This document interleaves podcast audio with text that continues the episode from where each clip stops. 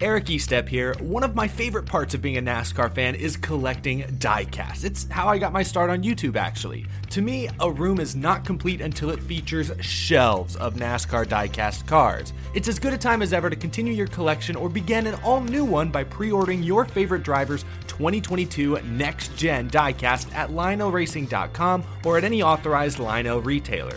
Lionel is the official diecast of NASCAR, and don't miss Lionel Racing's NASCAR Authentics diecasts at a Walmart or Target near you. Not only is Lionel the official diecast of NASCAR, but they're also official supporters of the Out of the Groove podcast network. So what are you waiting for? Head to lionel racing dot com to order your favorite driver's twenty twenty-two diecast.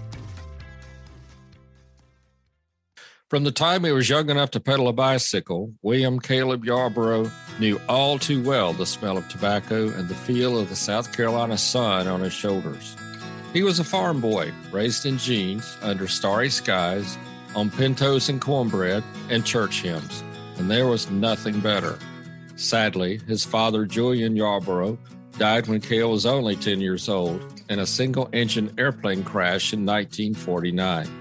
And that meant young Cale suddenly had to begin growing up fast to help to become the breadwinner for his two younger brothers and his mother, Annie. And he was no stranger to hard work. Aside from rising early for school, he would work until dark around the family farm, making money selling crops they raised and climbing into those very hot tobacco barns to hang tobacco sticks for curing. And it was really nasty work. He helped run the family country store in Cotton Gin. And in the late nineteen fifties, he was a high school football star at Timmonsville High School and later played semi-pro football in Columbia, South Carolina for four seasons. He was even recruited by what was then the Washington Redskins, and he also was a Golden Gloves boxer. In nineteen fifty-seven, at age eighteen and too young to drive in NASCAR, he was thrown out of the Darlington Raceway twice by NASCAR official Johnny Bruner Senior Yarborough made his debut as a driver at the Southern five hundred that year, driving Bobby Weatherly's number thirty Pontiac for at least a few laps, that is until NASCAR threw him out for a third time. He ran for Weatherly two years later in nineteen fifty-nine and finished twenty-seventh in that Southern five hundred. In nineteen sixty, Yarborough ran one race and had his first career top fifteen, a fourteenth place finish at the Southern States Fairground in Charlotte. One race followed in nineteen sixty-one, finishing thirtieth in the Southern five hundred that year. Then in nineteen sixty-two, Yarborough ran eight races for Bob Busick, Don Harrison, and some team owner named Wildcat Williams. He earned his first top ten at the Daytona five hundred qualifying race when he finished tenth. While sweeping floors for Ford's home and Moody operation in Charlotte, he drove in a race and won at Valdosta, Georgia. He was on his way. He was a winner in NASCAR's Elite Grand National Series. Yarborough began winning some big events for Banjo Matthews and Wood Brothers Racing in the years that followed. He eventually won the Daytona five hundred four times and Southern five hundred five times. And that was his biggest thrill because that was at his home track just ten miles from Timmonsville. Yarborough also collected three consecutive Winston Cup championships, known today as the Cup Series, in nineteen seventy-six, seventy-seven, and seventy-eight, while driving for team owner Junior Johnson, a former driver himself that collected fifty wins before retiring from driving in nineteen sixty-six. Yarborough retired from driving in nineteen eighty-eight after collecting eighty-three career victories. He was inducted into the NASCAR Hall of Fame in twenty twelve. After leaving the sport, Yarborough returned to the various businesses he made so successful over the years. His incredible story is nothing short of amazing. He is simply known as Cale, and he is arguably the toughest NASCAR stock car driver that ever lived.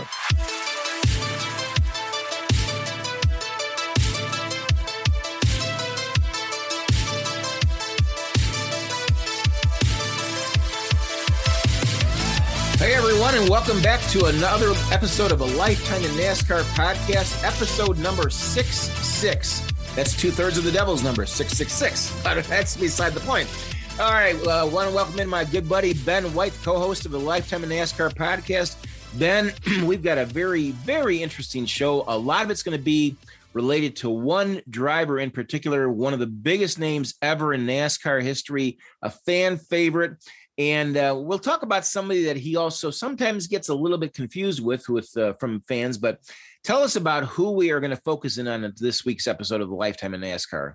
Well, uh, Jerry, today we're going to be talking about the uh, wonderful and most talented and very tough uh, Cale Yarborough, three-time NASCAR Cup Series Winston Cup champion, Cale Yarborough. He won three titles with uh, legendary Junior Johnson, nineteen seventy-six, nineteen seventy-seven, and nineteen seventy-eight. But there is an incredible backstory to the great Cale Yarborough that a lot of fans may not know about. Uh, and I would argue, say arguably he is the absolute toughest stock car driver to ever walk the face of the earth. This guy, uh, the things that he's done in his lifetime uh, are amazing. And being able to drive a stock car at two hundred miles an hour was, uh, in a lot of respects, kind of pales to some of the other things he's done.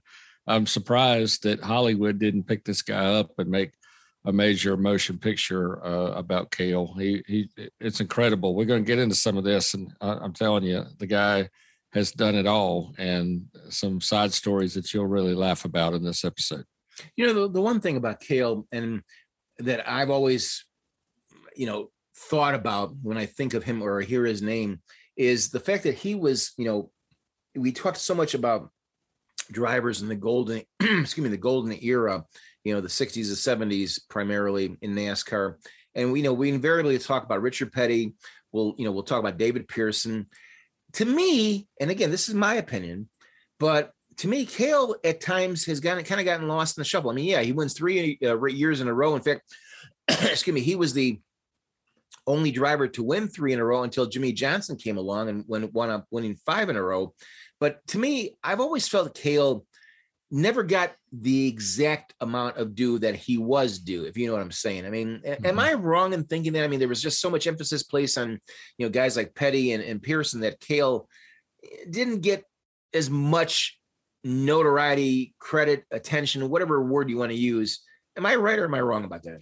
Well, um, maybe to a degree, um, you know, Cale, uh, I, I think the reason you say that, and I think there's a good reason for it, is the fact that he did most of his talking on the racetrack. He was very quiet. You know, we used to kid in the media about how Cale would, you do an interview with him, and he he really just had didn't have a huge amount to say. He wasn't right. a, t- a chatty Cathy type like Darrell Waltrip in, in the respect that, you know, you, and it was so funny. You talk to Cale and say, can you give us any indication about how you're going to run today in the Daytona five hundred? And, and, and he had this really sort of a, uh and has some of this uh southern South Carolina draw to him, and he said, well, you know, the car is going to be this way or that way, and it's going to be super good and all this, and and can you expand on that? And he and he'd say, well, the car is going to be this way or that way, and it's going to be super super good. I mean, you know, he just never he, he just couldn't get a lot out of Cale, with even with a crowbar. You couldn't get anything out of Cale at all, and he wouldn't say a whole bunch about anything. Not, I mean, I know he didn't want to give away his secrets. You wouldn't ask him that kind of stuff, but he had that incredible uh, South Carolina accent, and he just, I don't know, he just wouldn't say a whole huge amount. Nice guy, but really super nice guy, and I still love talking to him if you can find him. That's the main thing.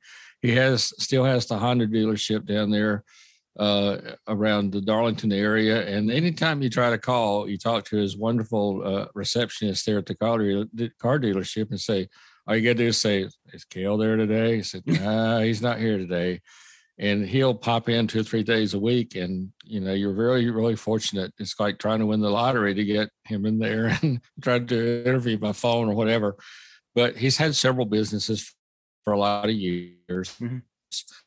And um, he's still, he doesn't come around the racetrack too much, but it's a, it's an incredible story. Uh, and we'll get into this about what a workaholic the guy still is. I think he may have slowed down some, but, you know, he, he just is an amazing man. All the things that he's accomplished, not only on the racetrack, but off the racetrack. And, and I mean, you can ask anybody, he's just, like I say, just a workaholic about race cars uh, and what he's done on his farm and business, and just an incredible guy. Well, you know, and to follow it up with, and and uh, not to try to steal any of your thunder, because I'll t- we'll talk about this in a while, but I mean, you know, the guy raced not only in NASCAR, excuse me, but also the International Race of Champions, the I R A C series. He also raced in the Indy five hundred four different times, which, you know, really mm-hmm. surprised me. He raced at twenty-four hours Le Mans in uh, nineteen eighty-one.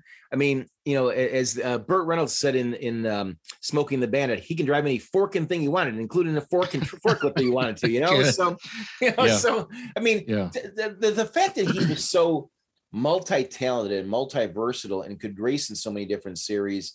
Um, what does that say about him, you know, as, as having such versatility? I mean, you know, you, you, we talk about, you know, today in these days and times, we talk about guys who, you know, talk always about maybe they'll do the double one day. You know, Kyle Busch has always said he'll do the double where he'll race the Indianapolis five hundred in the morning and then fly down to Charlotte for the Coca-Cola six hundred in the evening.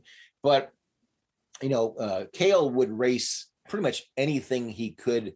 Uh, you know, he, he would be able to and get the time to do that and all that kind of thing. What does that say about his versatility, Ben? Well, it says a lot, and I think it starts with a four-letter word. And it's not the four-letter word you might be thinking I'm going to say. it's it's the word farm. You know, farm, he, really? Yeah, he he grew up on a pretty good-sized farm in there in Timmonsville, Sardis, South Carolina, which is not very far from Darlington, right there in South Carolina. And to give you a little bit of backstory, I think this is where you have to set the, the foundation for, for everything. Uh, uh, like I said in the intro, his father was uh, Julian Yarborough, his mother, Annie Yarborough. And they had a nice uh, farm area there. And they had a little general store, had a little mm-hmm. cotton gin there too, but they had a lot of farm acreage and they would raise pre- predominantly tobacco. And so he and his two brothers would work this tobacco field, but other other things, other crops on this farm. But they grew up with the mentality of, you know, this is how we're going to make our money.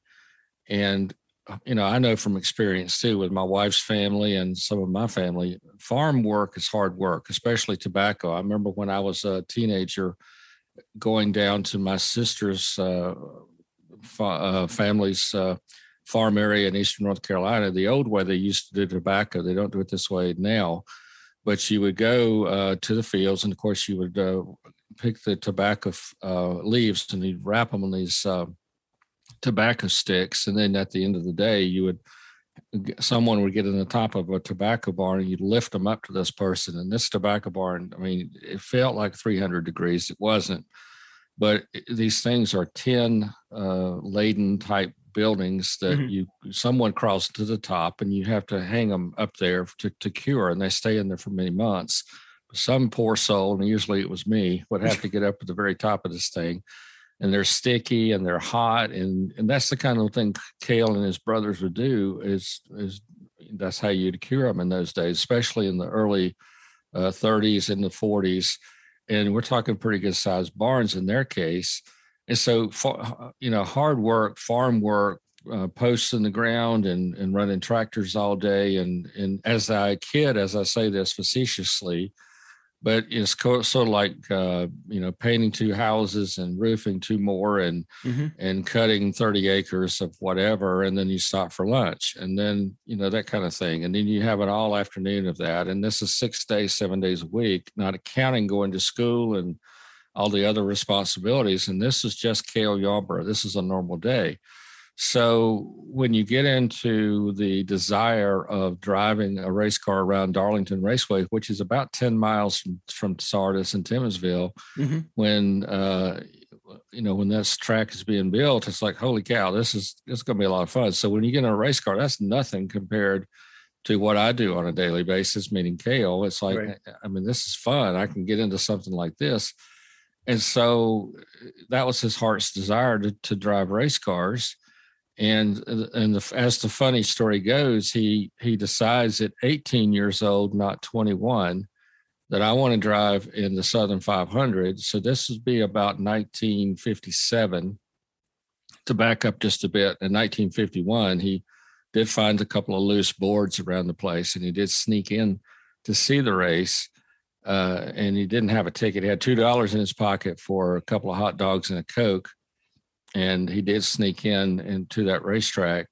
Uh, and then later on, he did get in a race car. But let me let me back up just a smidge. Part of the problem that he had was, sadly, uh, Mister Yarborough passed away in, in an air uh, a small aircraft crash. And when he was ten years old, this was nineteen forty-nine. And uh, so he was ten years old. And uh, so, you know, that set everything in a in a different motion for Cale. He, he did not uh, grow up with his father, even though Annie did remarry.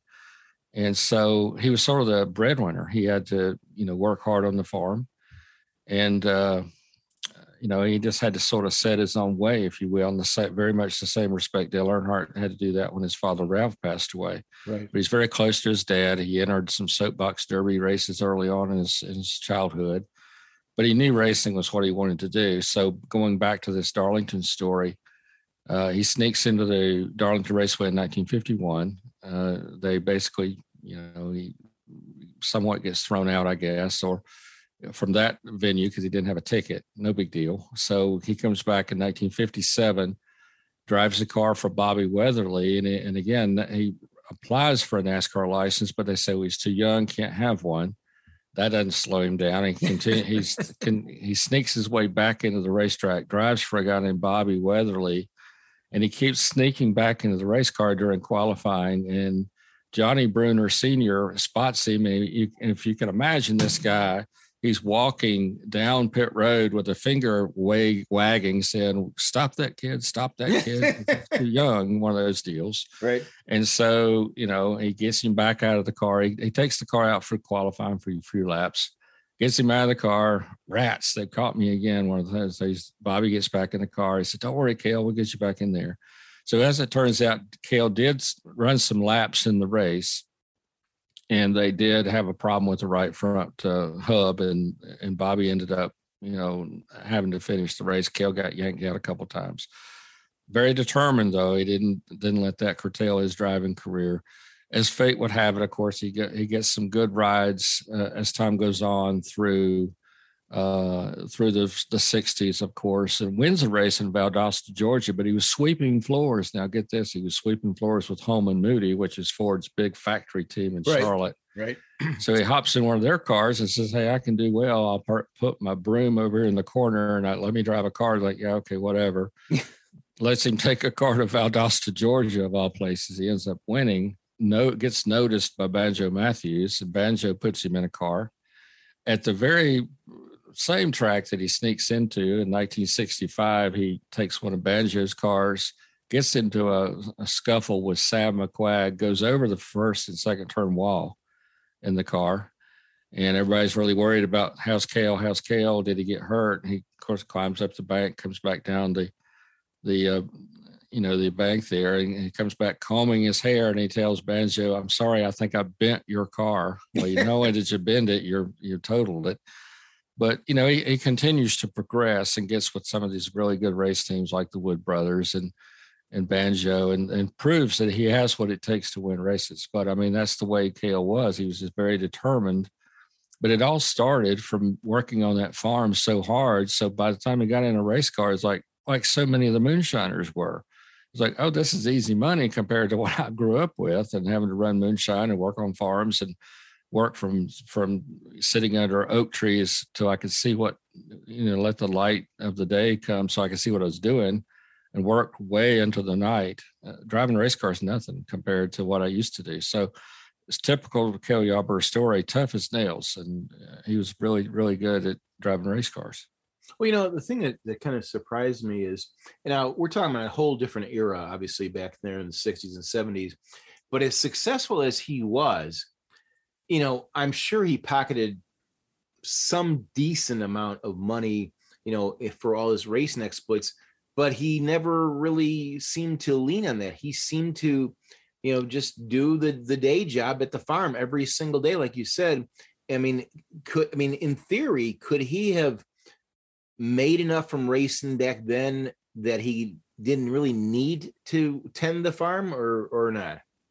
No, I think, yeah, he could have. But I think Cale grew up with this mentality that everything could be taken away in, in a blink of an eye. And true, that, true. Uh, you know, because it goes back to the fact that uh, his father was taken away in a blink of an eye, and mm-hmm. that changed everything. You know, he really relied on his father to be there for him. And that was a simple uh, trip. He was coming, his father was coming back from Myrtle Beach in that single airplane that Cale had ridden with him many times. They would go up in this airplane to check the crops and do certain things. It was mm-hmm. a business trip he was coming back from. Mm-hmm. And very close to his dad, they would go to short tracks together and they'd share hot dogs and Cokes together. And he was close to his dad. And, and actually Cale was at a, a boys' summer camp uh, when that happened. And the, the camp director had come to Cale and, and said, well, I really, I need to sit down with you and tell you something. And he could tell that this was bad news that he was about to receive. And he was very emotional about it. And it was very hurtful for him. And I think what happened in that uh, in that instance was it taught him two things: to never take people for granted, number one, mm-hmm. and number two, that everything can be snatched away in a blink of an eye. And I think by doing that, uh, it, he was already kind of tight with money anyway, and just very appreciative of what he had and the money that he, he gained from that. He was sort of taught that by his parents. But yeah, and his racing was one thing, but he also felt like he was a shrewd businessman. Let me put mm-hmm. it that way. Right, and, right. and some of even some of his sponsorship situations, you know, signing. I remember, if I'm telling this correctly, and I think I am, when he went to work for Harry Rainier in the Hardee's sponsorship, some one of those deals was, okay, we're, we may not pay you in money per se, but we're going to pay you in restaurants, which I thought was pretty pretty unique and, and shrewd in a way, because it's like, okay, you can I can generate more money by, you know, that's what he wanted. It's like, give me eight restaurants or eight, you know, fast food restaurants as part of my deal. And you, I'll make more money that way than I will in cash. And that was his, he was a, a very smart businessman. So, so they, they, and they, is, they, he's not, he's not passed away. He is, he's still very, very smart in his business dealings. But they turn, okay. So I'm, I'm a little confused. So they would turn over essentially ownership of like seven or eight race restaurants yeah. in lieu of paying him? Right. Franchises. Yeah. Wow. That's and amazing. So, yeah. And so that kind of thing would go on and, and, um, yeah. Or st- let's say stock and mm. versus, uh, you know, monetary, you know, cash or whatever. But back, you gotta understand, back in those days, unlike today, say a driver might make a set, uh, I'm being hypothetical because I don't know what the number is. I say, okay, you sign with Ben White Racing, and I've hired a, a top-notch driver, and I say, all right, here's your, and again, hypothetical, I'll give you six million dollars a year for three years, and doesn't matter where you finish, I want you to win. Mm-hmm. But, um, and then, you know, you, you, and that's what you win. Back in those days, uh, a driver would get one hundred thousand dollars a year, and then you get fifty percent of the winnings on top of that, or forty percent in the top five or thirty percent in the top ten, the kind mm-hmm. of thing. That's how it works.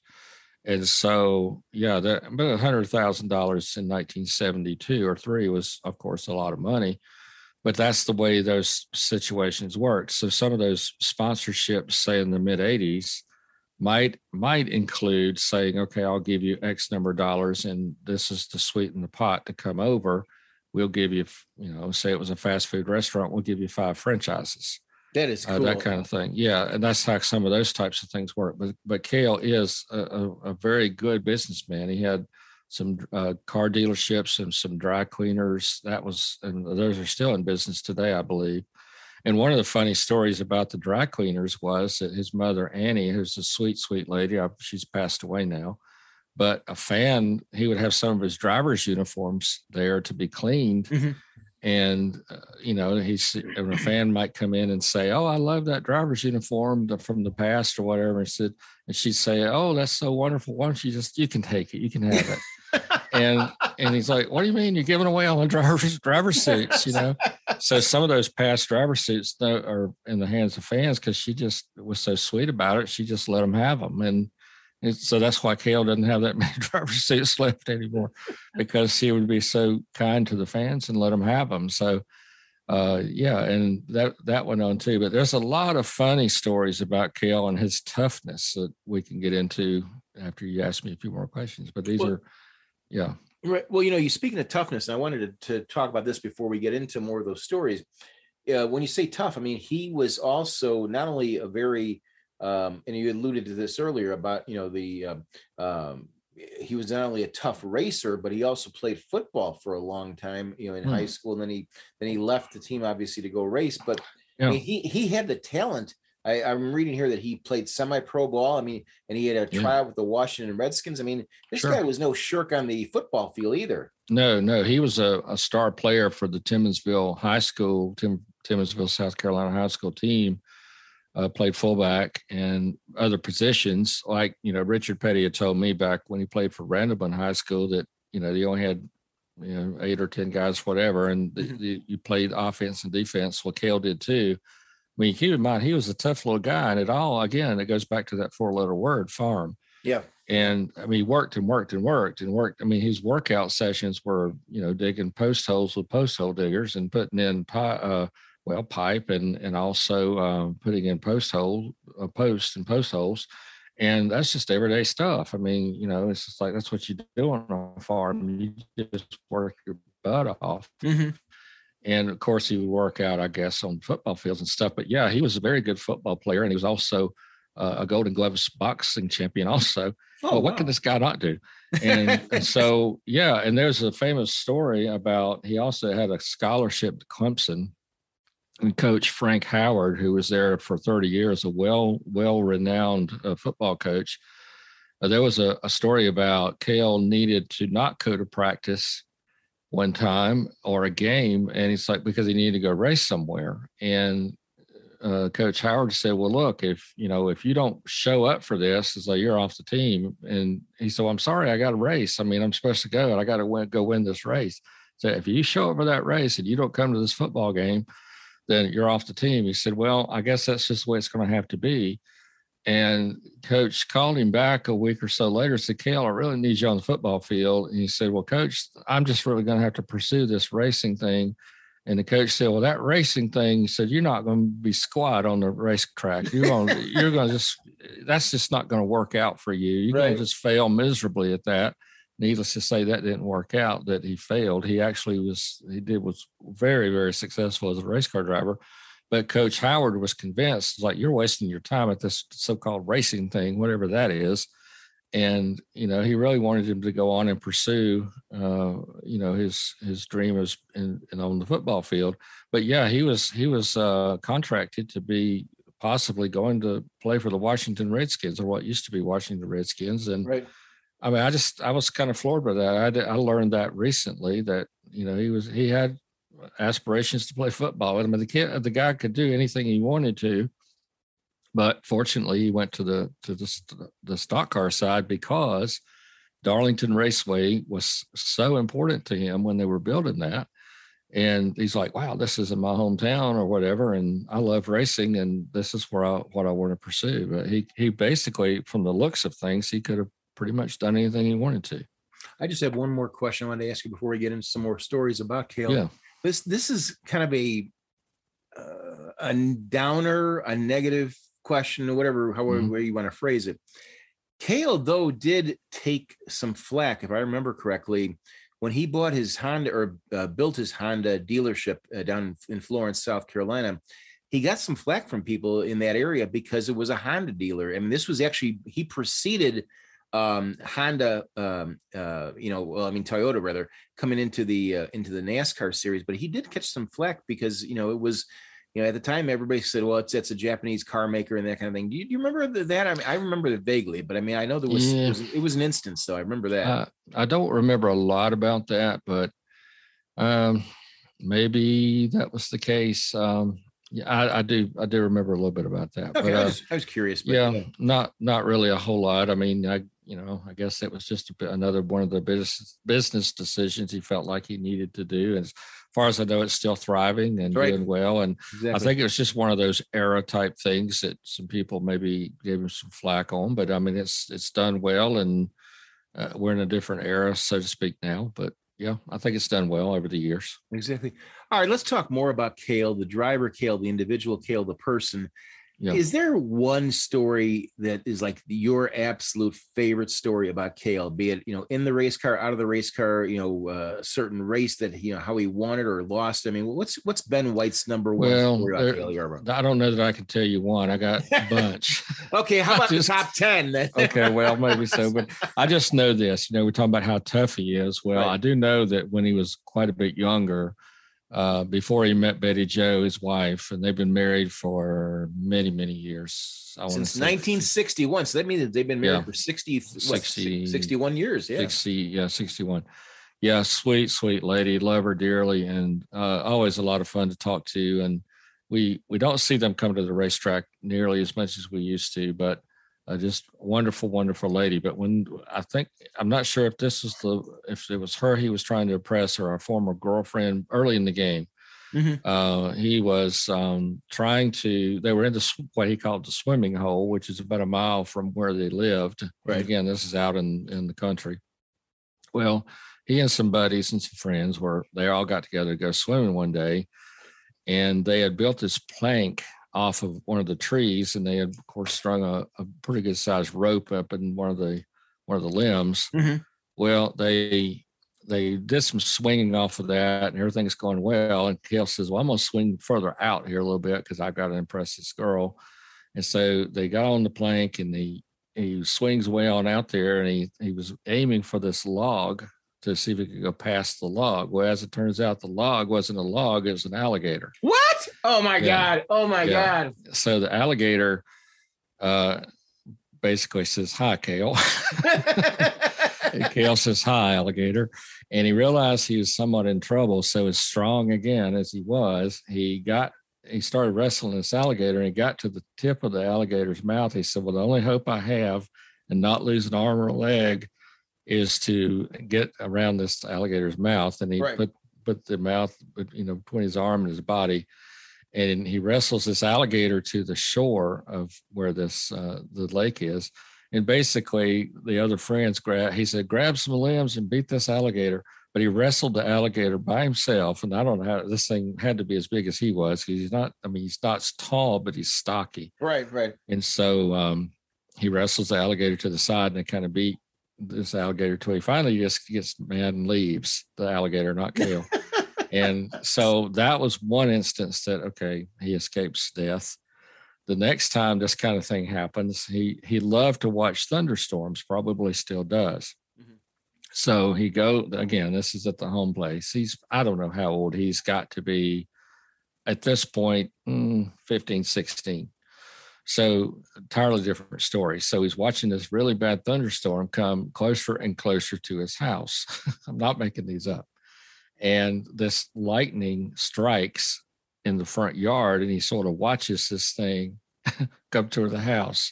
Okay. And he's he's standing in the house, but he's watching this through the window. Well, it comes up the porch and wham, strikes the house and strikes him. He's been struck by lightning. Oh my God. So, so this lightning bolt knocks him all the way across the room in the living room of their home. And it nails the T V, knocks some things off the wall. Mm-hmm. I mean, he's like, this, this house has been struck by lightning, and he's in the middle of it. Right, right. Okay, so he comes to, and he's like, holy crap, I just got hit by lightning. And so he's like, he said, he says, I felt my body, I felt my arms, I, you know, rung my bell, but I'm okay. so, so, all right, now he's wrestled an alligator. He's been struck by lightning. All right. There was another instance where there, again, he's out with friends, and he's again trying to impress a girl. So he's out jumping around or whatever. And he, at the, when he's jumping up and down, he looks down, and there's a rattlesnake in the oh, grass. No. So two, you know, it's like, he's coming down out of the air. He sees this rattlesnake coiled up. And he's like, all right, I'm toast. I'm going to get hit by this rattlesnake. So he gets bit by the rattlesnake. Oh, no. Well, he, you know, of course, his mom is close by, and he's, he gets bit and poison and all that. Well, what's he do? He pulls out his pocket knife and like cuts this area where he gets hit on his leg and starts to suck this poison out. And that helps.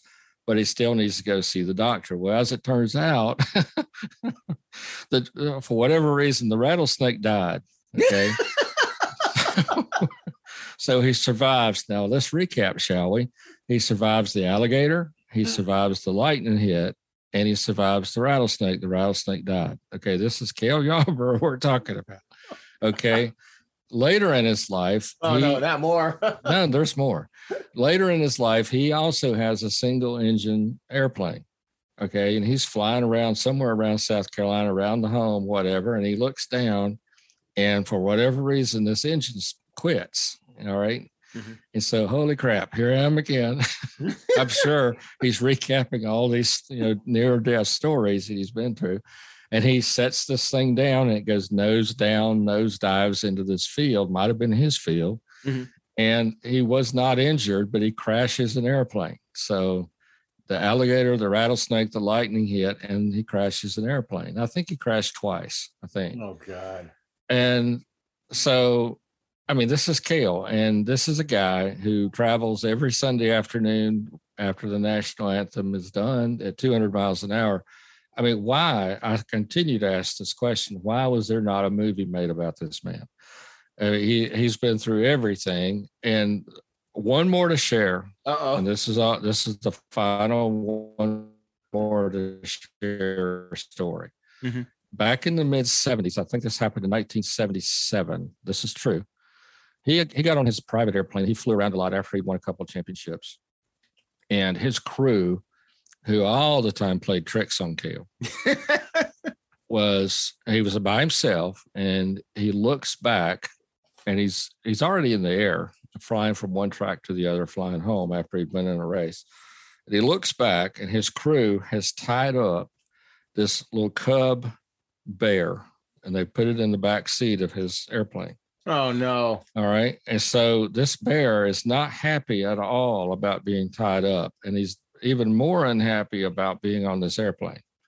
So he looks back and like, yeah, holy crap, there's a bear on my airplane. And he knew exactly who did it. Probably Henry Benfield, who was with Junior Johnson's team for many years. And he didn't know anything about it. Hey, I'll see you guys at the next race. Okay, Cale. And this thing's chewing through the ropes. Oh, no, okay? no, no, now, no. Now, he's up at ten thousand feet, whatever the case. Now, how do you radio the F A A or the, or the tower? What's the code for, I have a bear on my plane? So he can't do that. So he's like, he knows he's not too far from where he's supposed to land. So he's like, okay, I've got to get to where I'm getting. I need to get to this place before this bear gnaws through that last rope. Right. So anyway, the end of the story is that he does get down, and he does get to where he needs to. And just about the time he touches down and gets that thing stopped, the bear gets to the last rope, and the rope breaks, and he hauls his butt out of that thing and shuts the door. And, and then you see the plane going nuts, and, and he's, he's all over the place inside. So I think some of the crew guys were to meet him at this particular airport, and they're just going bananas. They're just laughing their butts off at this to, to see his reaction. So he's not happy that he's in there tearing up his airplane. I think even Junior said, whatever he does, I'll pay the bill. But this is this is the life of Cale Yarborough. It, it's it's it's either parked on the porch with a glass of tea or whatever, or it's two hundred miles an hour. Okay, I, I'm, I do not make these up. These are all true stories. Well, I've so got there to you have them, Jerry. Okay, but, but we're missing two elements, though. I mean, okay, if, you know, again, I, I'm, you're always the guy that's half, the glass is half full. I'm the guy that's half uh-huh. empty. I'm a, yeah. So, so he didn't have it. I mean, he had the alligator, he had the rattlesnake, he had the the plane crash, he had the the bear, but he didn't have anything to do with either a hurricane or fire. No, no, but I will say this. No, oh, he, but, did have, okay. he did have one thing happen. It was a sad story. He had all of his trophies in a building on his property.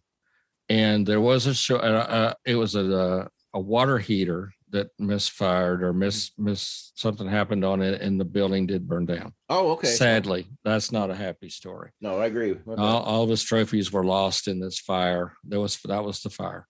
Uh, and I think he did lose some of them. I think he got replaced by some speedways or something. But yeah, that that was not a sad, that was not a happy story or funny story. That was a sad story. Exactly right. But uh, yeah, but I don't know about the hurricane thing. I do know that we were at Talladega one year in the in the press box, and there was a hurricane that came down the backstretch, or a tornado. Excuse me, tornado. Close but, enough. Uh, yeah, hurricane but, tornado, close enough. But there was another story about Cale in eighty-four. When he was trying to run for the pole at Daytona, you may remember this. And he was at two ten or something on the back stretch, and the car got air got under it and flipped it opposite of what it should have. And he flipped during qualifying, and, and the car was totally destroyed. It was the number twenty-eight Hardee's car. It was the mm-hmm. Harrier and their car, if you remember. Right. And he wasn't injured, but here's the fun part of this story. Now, this is a true story also, getting off the beaten path, but it's interesting. They didn't have a backup car that year, and for this, because they were certain they were going to win the pole and win the race. That car was so, so good. And Cale said, I just wanted to punch it just a smidge more to see if I, he had the pole one, but he wanted to see if we could get a little bit more out of it. And as I said, the wind, if you can imagine, it, it flipped from left to right. Mm-hmm. So the wind got under it. And there are photos of Cale looking out the passenger side of the car. You can see his goggles, and he's already, already way out of shape. Before it actually got, the wheels just lifted off the ground like an airplane. Right. And it got out of shape. Well, here's the rest of the story. Waddell Wilson's the crew chief's like, what are we going to do now? They remembered that they had a Pontiac Le Mans at a Hardee's restaurant as a show car. And they went to this Hardee's and said, where's the car? Said, oh, it's at a Hardee's. We need to go get that car. And they took that thing back either to Charlotte. I'm pretty sure they took it back to Charlotte. And they retrofitted that show car, and they took it back to Daytona, and they ended up winning the race with it. It was oh, a man. show car. Oh, it was a man. show car. That's all they had left. Right, right. And they put that thing through the through the ringer, and they changed the rear end, and they changed the motor, and they changed a bunch of stuff on it. And it was already decaled up the way it should have been, but it was sitting on the grass in front of a Hardee's restaurant. And they put it on a trailer, a single car trailer, hauled butt back to Charlotte with it, and they fixed it. Cale got in it, and he ended up winning the Daytona five hundred with it. That is a true story. And I was just at Hardee's yesterday, as a matter of fact. So there you so go. There you go. That's right. Well, you stranger know, than fiction. You cannot, I mean, truth, stranger than fiction. You cannot make it up. You know, the, the one thing in uh, about Cale is that, you know, he was so tough. Uh, both on and off the racetrack, but he also had a caring side. I know there's a there's a few stories, uh, you know, out, out there about, you know, he was he he showed his, um, uh, you know, his his niceness or his gentleness or whatever word you want to use. Tell us about Cale, the not so tough Cale, Cale, so to speak. Yeah, he was and, and is, and and he. When I say was, we just haven't seen him at the racetrack in a lot of years, but. Oh, yeah, a uh, huge, big-hearted guy that uh, would do anything in the world for you. Um, I know he worked with a lot of charities through the years, mm-hmm. and, and would give the shirt off his back to anybody that needed it. Just and funny. I mean, he could tell some pretty funny stories about about things. But what was so funny in his delivery was that he would tell you just enough to make it funny, um, and very quiet sort of guy too. I mean, he just, like I said it earlier on the podcast, he just. You have to really dig deep to get him to talk about stuff. He was very shy. I don't know if shy or just close to the, to the vest. He just wouldn't say a lot. I, I will tell you a funny story that happened in the, uh, I know it's, we're talking about charity stuff, but this just came to mind too. Right. There was a time that he, you know, he was up in a hotel room. This is sometime, I believe it's in the, in the late sixties, you know, a lot, a lot of the drivers would get, around the pool uh, on a set, especially around Darlington. I keep bringing Darlington up, but it's so significant to Cale's career. You know, they used to race the Southern five hundred on Monday because right. It was Labor Day. Right. And so they'd be around the, the hotel pool and hanging out. And Cale, you know, maybe he'd watch a movie or something, be up there in the hotel room. And Tiny Lund, who wasn't tiny, he's like six five, big guy. And some, he looked around one day and he said, well, where's Cale? He, where, he should be down here with us having a beer or whatever. It's like, I don't know. He's up in the room. He said, well, he ain't going to be up in the room for very long. So Cale st- stands about, I don't know, five eight, five nine maybe. And Tiny's, like I said, six five, so he marches his butt up there, up the steps, and this is a motel type thing. Right. right. And so Cale's up there, and he's on the mattress laid out or taking a nap or whatever. And he says, Cale, you got to get your tail down here for the rest of us to enjoy your company. He said, well, I don't want to go down there to the pool. I want to watch the movie. He's like, no, you're not. So he tries to pick Cale up, and Cale says, I'm not going. He said, yeah, you are. And so he picks up Cale and the mattress, and he brings the mattress down. You know, it's like a Howard Johnson's type hotel, not one that you'd have to come through a hallway and down right, the steps. Right. It's one of those open door type things. So you had, you had, the, you had the entrance was on the outside, in other words, right? Yeah, yeah. yeah so exactly. The entrance is on the outside. It's got the little mid midway stairways. Right, right. And so he's got Cale and the mattress, and they're coming down the steps. And he says, well, you need to join us. He says, oh, no, I don't want to. He, oh, so Tiny proceeds to take Cale and the mattress and just dumps them right in the middle of the pool. And that's the kind of fun they used to have in the late sixties and, and and when they stayed in that type of hotel. But just a fun-loving, fun guy. But, yeah, the charity stuff, he did a lot of that kind of thing for people. And he was a lot like Dale Earnhardt and a lot of like yeah. others. He just didn't want credit for the things that he did, but the foundations and stuff like that, because he knew how important that was. And there were times that people helped him out during his life. And, and just a very guy, very sweet, good, kind-hearted guy behind the scenes, and would do anything in the world for you if you needed him to. Yeah. Right. Now, one other thing about Cale that I wanted to bring up, and I know you've got more stories, but, you know, the, he would always, I wouldn't say always, but for the non-NASCAR fan, the new NASCAR fan at the time, there was always some kind of a, or a little bit of confusion between Cale and LeeRoy Yarborough. No, no relation. No, the, the last names were spelled differently, but everybody always thought that Cale and LeeRoy were brothers or cousins at mm-hmm. the very least, but they also became very good friends off, on and off the racetrack too, as well. Yeah, they did. They did. And you're exactly right. There was no relation to the two. Uh, LeeRoy spelled his, it was more like Yarbrough, and Yarb and Cale was Yarborough. And right. It, but they were very, Uh, very tough race drivers on, on the track, and raced each other and had a lot of respect for each other on the racetrack and off. Uh, but yeah, they sort of come up about the same way and about the same time. And ironically, both drivers drove for Junior Johnson. Uh, uh, LeeRoy Yarborough drove Fords uh, for Junior and won the Triple Crown in nineteen sixty-nine, meaning Talladega, Daytona, and Darlington, before there was a Triple Crown. Uh, before the Southern, I mean, the uh, nineteen eighty-five race races when Bill Elliott won right. the Winston Million. Right. Uh, but yeah, he did it. He was the first to do it, actually.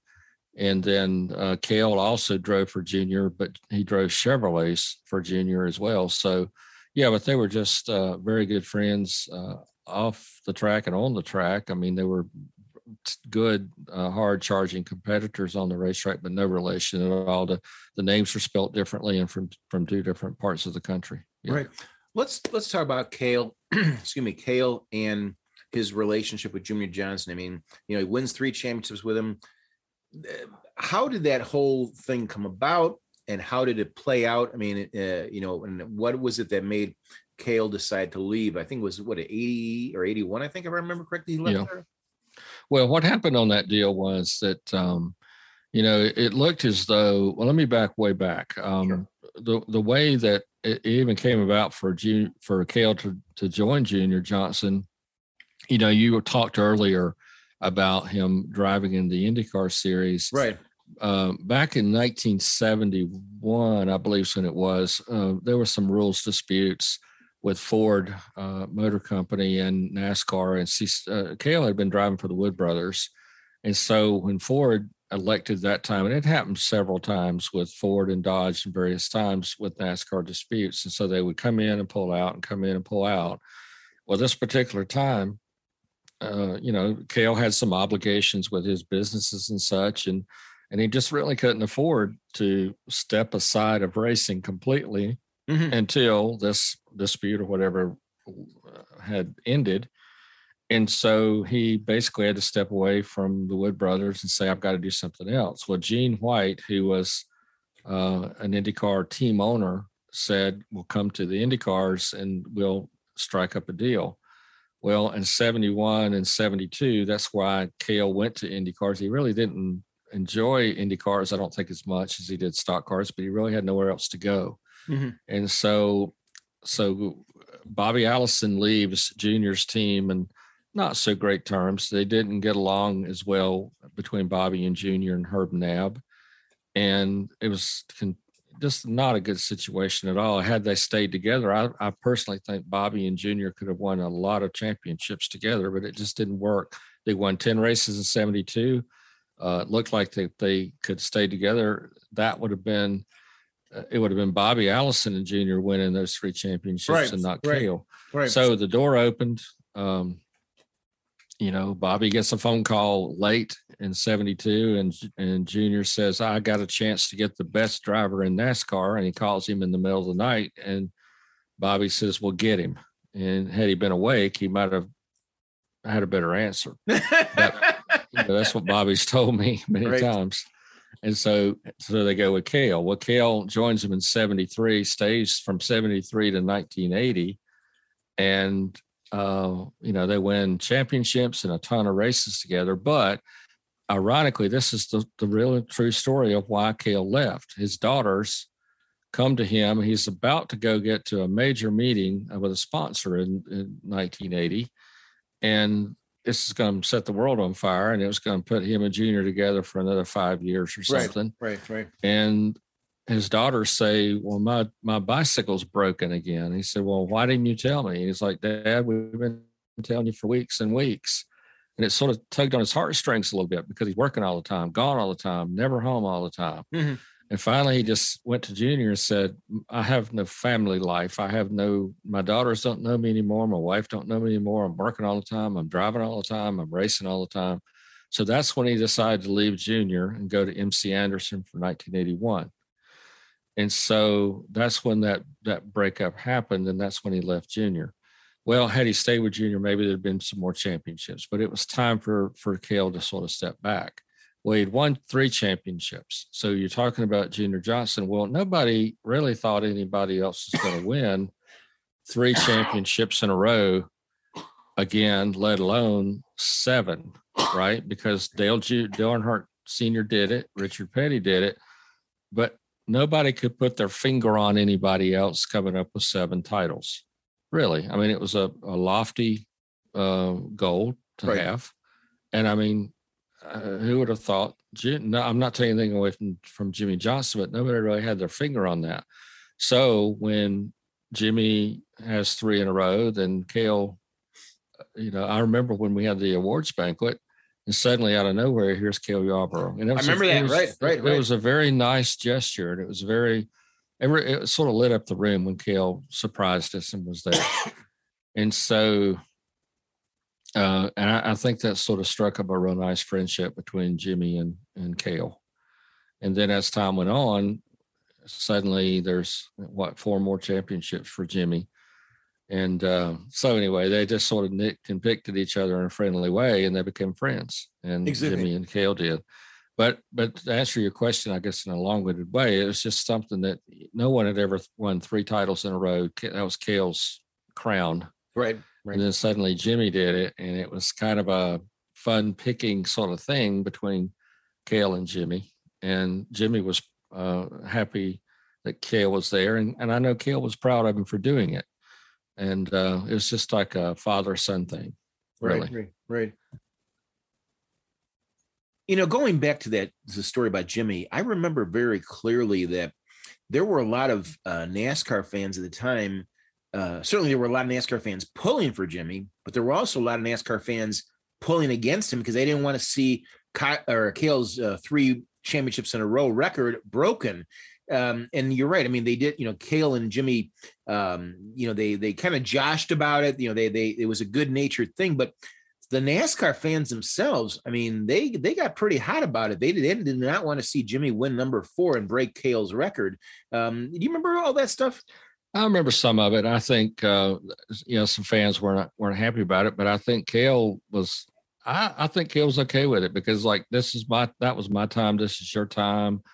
And um, I, I don't think he was, I don't think Cale was upset about it at all. I think he was fine with it, but you're right. I do remember some folks weren't happy, but you know, progress was being made and, and it was a new era and the cars were different, drivers were different. And, you know, I, I, I vaguely remember that, but Cale was, he was fine with it. He was, I do, I do remember the night of the banquet that we were in New York and, right. and it was really a surprise to everybody. And I love the way NASCAR handled that because Cale did come out and it was so great to see him for one, because we had not seen him in a while. And he was, he's sort of reclusive a little bit. He, I, I don't know why, but he just, I think he, res, he does it respectfully. It was, you know, because he, he's had his career and now he's having fun uh, doing his thing. I don't know how active he is today. I do know, as I said in my introduction, that Uh, he has spent a lot of time building this forty acre lake that he's so wanted to do. And I think he started on it when he was what, seventy-two or three years old. I mean, you know, some people can't get out of the rocker at seventy-two or three years old. And he walks in the house and says, Betty Jo, I'm going to build a forty acre lake. And she's so used to this kind of thing. She's like, okay, whatever. And so he gets out the bulldozer and, and begins clearing trees and land, and you know he loves bulldozers, and so he just starts doing that. And he's basically been a one-man, you know, Noah trying to build the ark kind of thing. And everybody's right. It's like a Harold Harold Brazington. Everybody's looking at yep. him funny, but you know it's like, yeah, I think I want to just do a forty acre lake. Okay, whatever, you know, knock yourself out. So he's been doing that, and I think he's, I'm sure, completed it now. But he's wanted to do that for a lot of years, so that's what keeps him busy. And I think he slowed down some. I think Donnie Allison, ironically, it was Donnie that went to see him recently and said he's doing great. I talked to Donnie and asked him. He, as a matter of fact, I saw Donnie at Talladega, and he said, you know, I went to see Cale the other day. And you think, that's the last guy in the world you think will want to go see Cale after nineteen seventy-nine.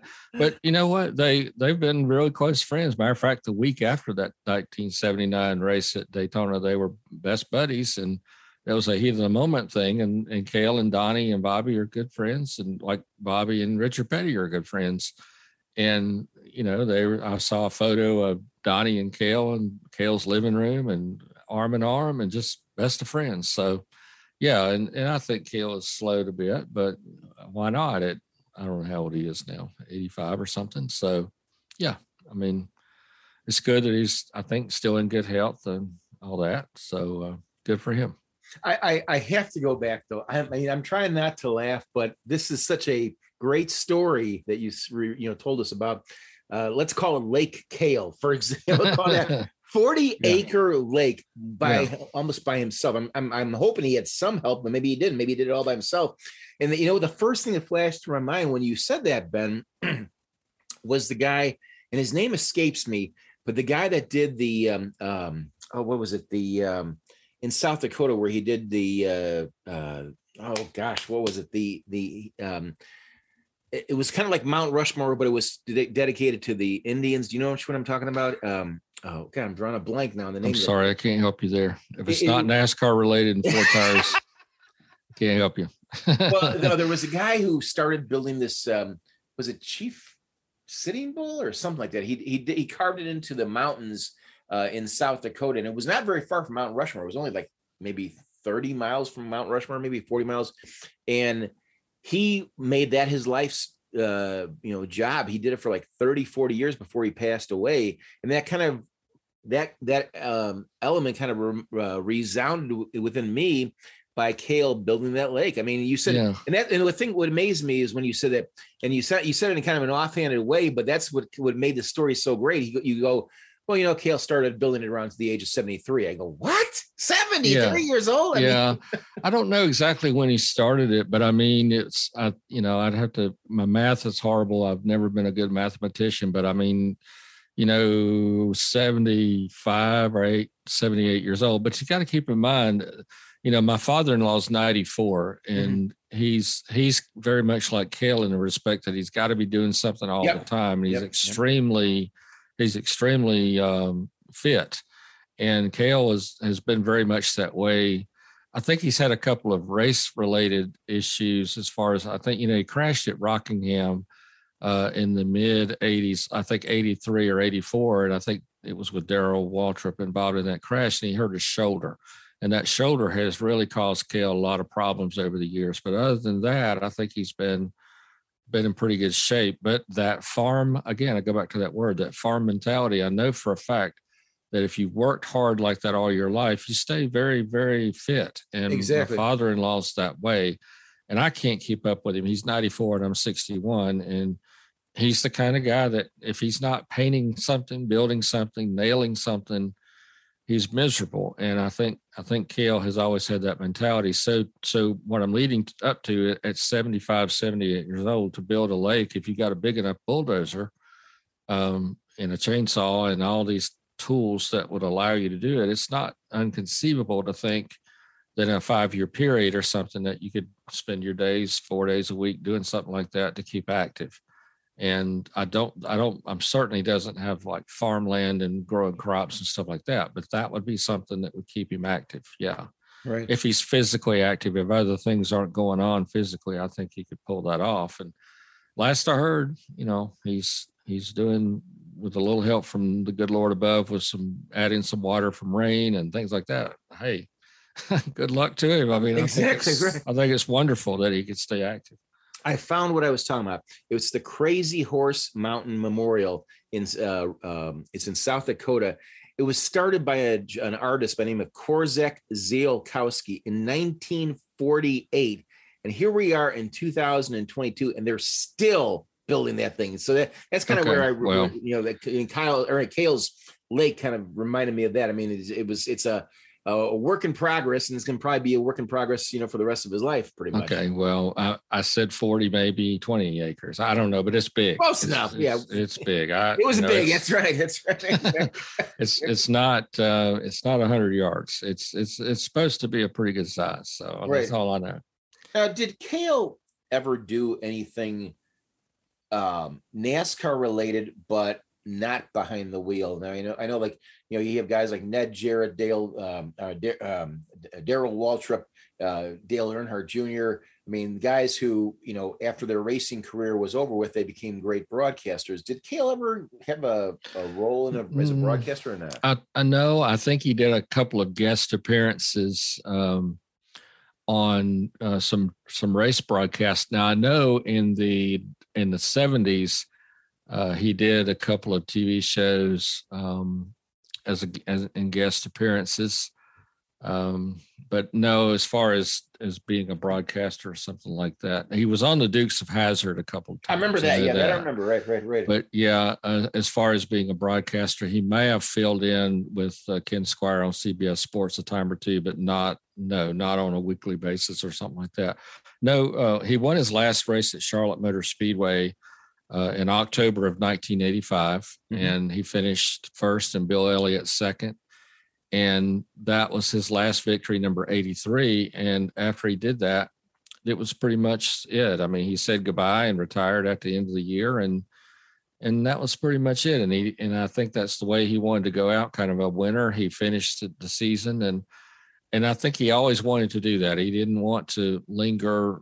After that, he was a team owner, and that's something we really hadn't talked too much about yet, but he he ended his career in eighty-five and was a team owner uh, for Dale Jarrett and for uh, a few other drivers uh, that drove his cars. Derek Cope drove his cars some. Mm-hmm. He didn't have the success as a team owner that he wanted to, though, I, I know, because that's where he wanted to end up, as um, very much like Junior Johnson did. Junior won fifty races, uh, retired in nineteen sixty-six, and then had a very, very good career, six-time Cup Series uh, championship team owner. But Cale just was not able to follow in those footsteps. And then, uh, but he did have a couple of wins, though. Uh, actually, one was John Andretti at Daytona, the Firecracker four hundred uh, in his car, and uh, a win, I think. I don't think he had more than one, but it just didn't work out for Cale to be a successful team owner, but an extremely successful driver. And he had a great career. Exactly. Looking at, at what, what Cale has achieved, obviously he's been inducted in so many halls of fame, including the NASCAR Hall of Fame. I would have to venture to guess that when you look at all the NASCAR greats, I would have to say that he, uh, Cale, was probably inducted to almost as many, if not as many, halls of fame and museums and things like that as a Richard Petty and a, uh, um, a David Pearson as well, too. Um, you know, the legacy that Cale Yarborough will leave us with when he eventually passes on to that great racetrack in the sky is something that's going to be there for a long, long time. He's he's well respected, or he was well respected as a driver, still well respected as an individual. Um, you know, the fact that he was so successful, you know, he just he seemed to have all the elements of a great race car driver. I mean, he was tough, he was competitive, he was fast, you know, and he didn't take anything from anybody else. But the thing is that he, I, like I said earlier in the show, I, I've never felt that he's he ever really got as much due as he should have done. But I mean, when you win eighty-three races, um, and you know, you're uh, always mentioned in the same conversation as a Richard Petty or David Pearson, uh, you can even throw uh, Dale Earnhardt Junior into that conversation as well too. It says a lot about what this guy accomplished and achieved in his lifetime. There's no question that he was, he was one of the best. There's no question about that. Oh, no, no question at all. And I think he preferred to, uh, maybe slip a little bit outside the spotlight a little bit and, and do his talking on the racetrack. I mean, mm-hmm. I think he, you know, his personality, I, don't get me wrong. I think he was okay with the spotlight, but he didn't want to be at the center of the spotlight. If that right. makes any sense. I mean, he, he loved to race. Uh, he was a hardworking competitor, a, a fabulous Christian man is, a fa- and I, ke- I keep saying was, and I don't yep. mean it that way. When I say was, I mean, right. I'm, I'm using the context of being a race driver. He's still very much with us and in good health that I know of. Uh, he he just he wasn't the kind of guy as a racer that really sought the spotlight. I don't think he just wanted to just go race and be successful at it, and be a successful businessman, a successful father and husband, and and a good example to people. And you know, you never read anything crossways about Cale in the paper, or Uh, did something that would be embarrassing to his family or his sponsors or team owners, anything like that. He was just a, he, he did, like I say, he did all his talking on the racetrack, and he never saw him in the middle of anything other than that nineteen seventy-nine Daytona five hundred finish. And, and, you know, you sort of somewhat understand that because they were battling each other for the victory in the biggest race, NASCAR race, and, and on the biggest stage, and, and tempers got out of hand. And I think the thing, if you really analyze it for what it was, the thing was over in about fifteen or twenty seconds. Right, right, right. But, but NASCAR, I've said for many years, NASCAR should have cut those three guys a check every week for the past, you know what, forty years, because it really helped NASCAR get on the map. And, and you know, NASCAR was up there in a, in a total panic up in the in the director's box up there or whatever, because they're like, oh my gosh, this is going to really give us a black stain. Well, it actually turned out that really got people talking all over the world about how great NASCAR was, because these guys were just expressing their human emotions about the agony of defeat, if you will, as A B C Sports used to say. And they just lost their biggest race. And, you know, Cale was part of that. And, but he was a tough, tough competitor. Matter of fact, something else I wanted to mention, nineteen seventy-three, the year he started with Junior Johnson, if you can imagine this, and it's true, Cale led every single lap in a race at Bristol Motor Speedway from start to finish, from lap one to lap five hundred. The way everything fell and the way the cautions fell, um, he led every single lap. And that, you got to be really tough to manhandle those types of cars. And that's a side story to what I'm saying. Those cars didn't have power steering. They were yeah. those big Chevelles and Dodges and, and Fords, you know, some people thought were as big as a motorhome. Not like today's cars. They did not have power steering. They did not have the comforts that these cars have today. Uh, and he led every single lap of that race. And, you know, he had to be, have been worn out to, to be able to do that. And just, I, I can't say it enough. The guy was as tough as nails. And and here's something else too, Jerry. He and this is this is going to fascinate you to say this. He knew nothing, absolutely nothing about a race car. He didn't know how to set one up. He didn't know how to tell a crew chief what it was doing. Right. He he didn't know any of this stuff other than, uh, you know, I mean, he could barely tell a guy what a crew chief what it was doing. But if it was a tenth place car, he could win with it. That's what's so amazing about Cale Yarborough. And believe this or not, he would leave notes in the seat uh, of the cars, I mean, with pen and paper, and say, this is what it's doing. It seems to be going a little bit high here and there. And when I turn the wheel, it does this or that. I can't explain what it does. This is true. He had no concept of what to tell a crew chief what to do. And, and he, he, they would somehow figure out what the note said if they could read his handwriting, and they would, they would figure it out. He, you know what I'm saying? I mean, Richard Petty and, and maybe, uh, Uh, David Pearson could convey what the car was doing by the seat of their pants. Cale couldn't do that. I've talked to Jeff Hammond about it. I've talked to, to, to even Junior about it. It said he had no idea how to tell you what it was doing, but that made him a better driver because he could compensate a seventh or eighth or tenth place car and make it win. And that that, that says a lot about him, but they he didn't know how to tell you. He said, I don't know what to tell you it's doing, but it's he would use hands, he would use his rear end, he would use things in his physical motion to tell a crew chief what it was doing, and they could somehow figure it out.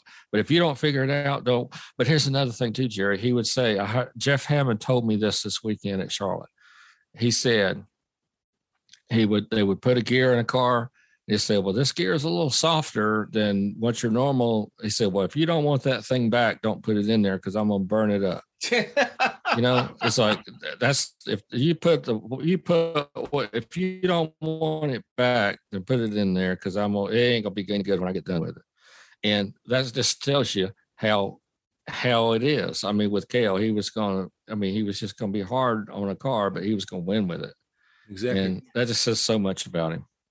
Any final uh, stories about Cale? Because we still have the uh, you know the um, car number yeah. and the first win. But any other stories that uh, come to mind that you want? No, no, not really. I think I've covered everything that I can think of for now, but there's there's a ton of them. And and if you ever have a chance to read anything about Cale or watch a, a documentary or any any footage about him, it's it's your time well spent because I'm telling you, it, it, I can't say enough good about the man. He it, very interesting story and very interesting to even watch an old race on, say, a YouTube or something from mm-hmm. start to finish. That you, I mean, you might know that he's going to win it, but it's just like you got to watch his incredible ability on a racetrack. He he could take a car and, like I said before, a tenth place car and win with it. It's worth watching. It really is. Exactly. All right, we're going to go coming out of turn four, heading towards the checkered flag. And as we do in every episode of a Lifetime in NASCAR podcast, we talk about the car number that equates or it equals the episode number. So this is episode number sixty-six.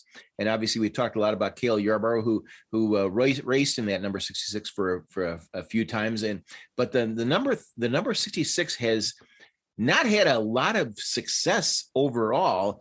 And Ben, tell us about the first win as well as, um, you know, I've got all the stats here. I don't know if you've got the, the uh, stats, but the sixty-six has had a number of starts, but um, success hasn't exactly been there. But tell us about the number sixty-six. Well, sure will, Jerry. Okay, the first start for number sixty-six actually came on February fifth, nineteen fifty, and it came in a two hundred mile race at the beach, Daytona Beach and Road Course uh, down in Daytona, which was the...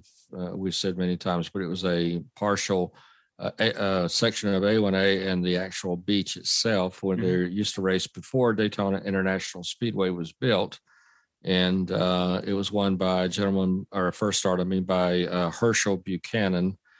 And it, like I say, uh, it was on uh, February fifth of nineteen fifty.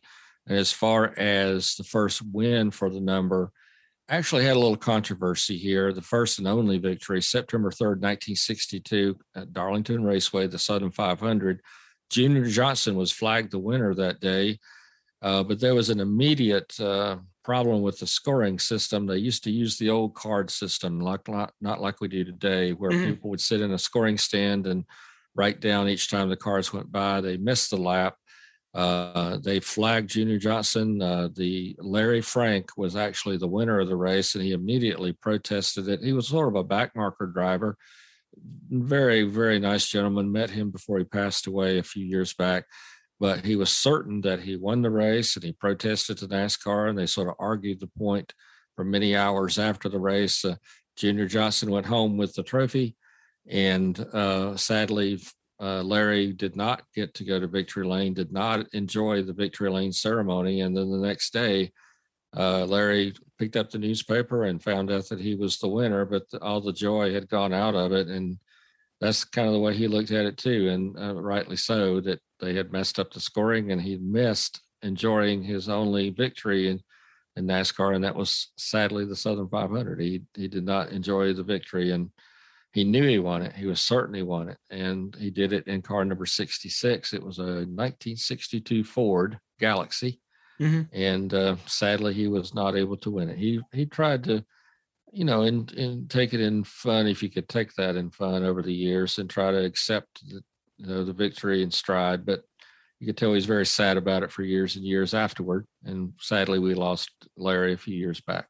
Right, right. You know, the sixty-six, excuse me, the number sixty-six, eight hundred ten starts, just the one win that Ben mentioned, eleven top fives, sixty top tens, and five poles. But you know what I find interesting, and again, going back to our, our good buddies over at racing reference dot info, listen, I'm just going to run through some of these names, because I mean, it really says a lot about what this car number meant, even though it was not a winning car number per se. I mean, let me go through some of the names here. Ralph Moody. It was, I think, one of his last races, actually, in sixty, where I just had it here and just lost it. Oh, yeah. nineteen sixty-two. He raced it in Richmond in, in one race. You mentioned Larry Frank. He rose, rode, uh, drove that car quite a bit. Elmo Langley. And then we get into some other names that are going to really surprise you. Now, I, I'm I'm hoping I'm right on this one. Jimmy Clark. Was that the IndyCar driver? Because I know he raced a couple of races. I believe know, it. I- I believe it was, yes. Yeah, I think he did run number sixty. Yeah. yeah. Yeah, he raced in the, so. in the sixty-six. Then we have Donnie Allison raced sixty-six. Dick Brooks. And we get some more. Lake Speed. Love that guy. He is just really, Lake Speed r- drove that car for quite a long time. And then Elmo Langley. Excuse me. Then we also have Phil Parsons. Drove that for a number of, a uh, couple of years, actually, several years uh, for Phil Parsons. Rick Mast, Dick Trickle. I mean, is there a car number that Dick Trickle has not ever driven in? I mean, you know, so he drove in the sixty-six. Then we go back to Lake Speed. He came back into that car for a number of years. Then we have Randy LaJoy. You know, the the the what what I always forget his name, the name of his company. The the joy of of uh, the joy was it the joy of the seating? joy of seating. That's right, it? exactly, exactly. Yeah. And then Chad Little, uh, who became obviously became a NASCAR official. Jimmy Hensley for quite some time. Derek Cope, Mike Wallace, and then. Here's a name that is going to probably surprise a few people. Now, he did not win in this car, but he's one of the greatest drivers NASCAR has ever seen. Can you guess? Tell me who that was. Oh, gosh. Um, I- I'll give you a hint. The late nineties and in, in, well, the le- very late nineties, actually nineteen ninety-nine. Mm, I'm not sure. Jaws. Darrell Waltrip. Oh, okay, sure. I went blank on that one. I should have known that one. Yeah, he drove that for, let's see, he drove that for uh, through the two thousand four season, or I'm sorry, two thousand, uh, two thousand season. So he drove it for two years. Then I Todd totally Bo- forgot that. That's okay. That's okay. Todd Bodine uh, raced it for a number uh, quite some time. And then let's see who else we have. Hermie Sadler, uh, Kevin LePage, and Jeff Green. And let's see who else we, this is a long list here. Jeremy Mayfield for four races, Scott Riggs, whatever. Yeah, whatever happened to Scott Riggs? That's a guy I've always wondered whatever happened to him. And then let's see here. We also have Terry Labonte in a one-off in two thousand nine. That was in the Daytona five hundred. Uh, he finished twenty-fourth in that race. Dave Blaney for quite some time in that car. Michael McDowell, he raced a couple times in the sixty uh, in the sixty-six. And then McDowell came back again in two thousand eleven, raced that car. I mean, I'm just going down this list here. I mean, just the names. Jeff Burton uh, raced a race in there. Joe Nemechek, uh, Michael Waltrip for one race. Uh, just going down this list, it's just an amazing cast of characters, and in, in Timmy Hill's another guy.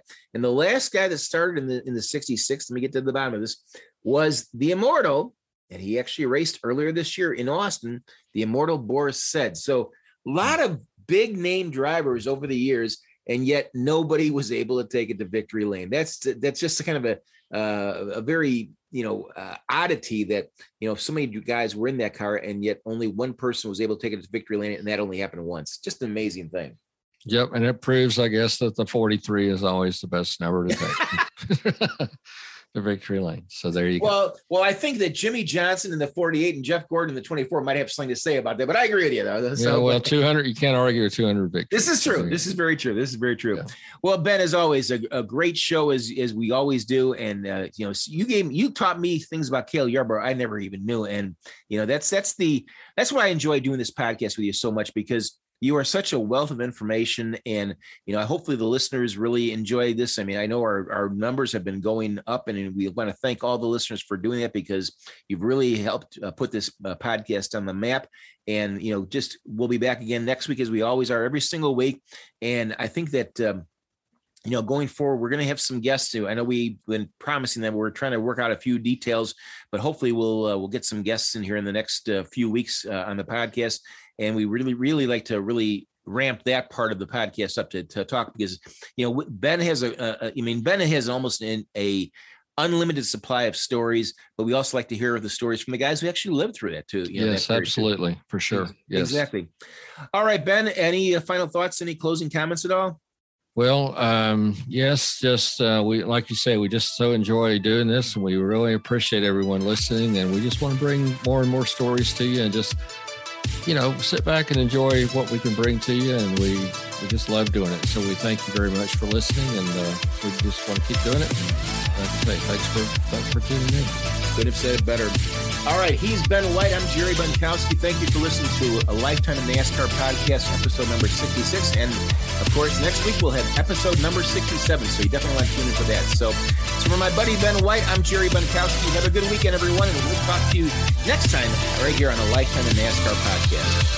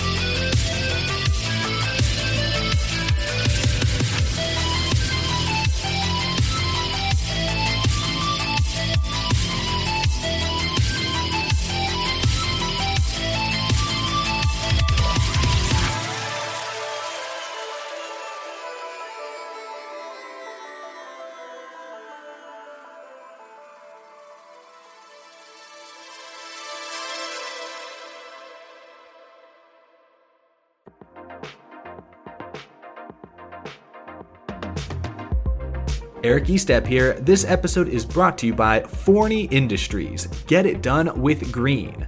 Forney offers a full line of welding and plasma cutting machines, metalworking accessories, and more. For do-it-yourselfers all the way to professional metalworkers, Forney has everything you need for your next project.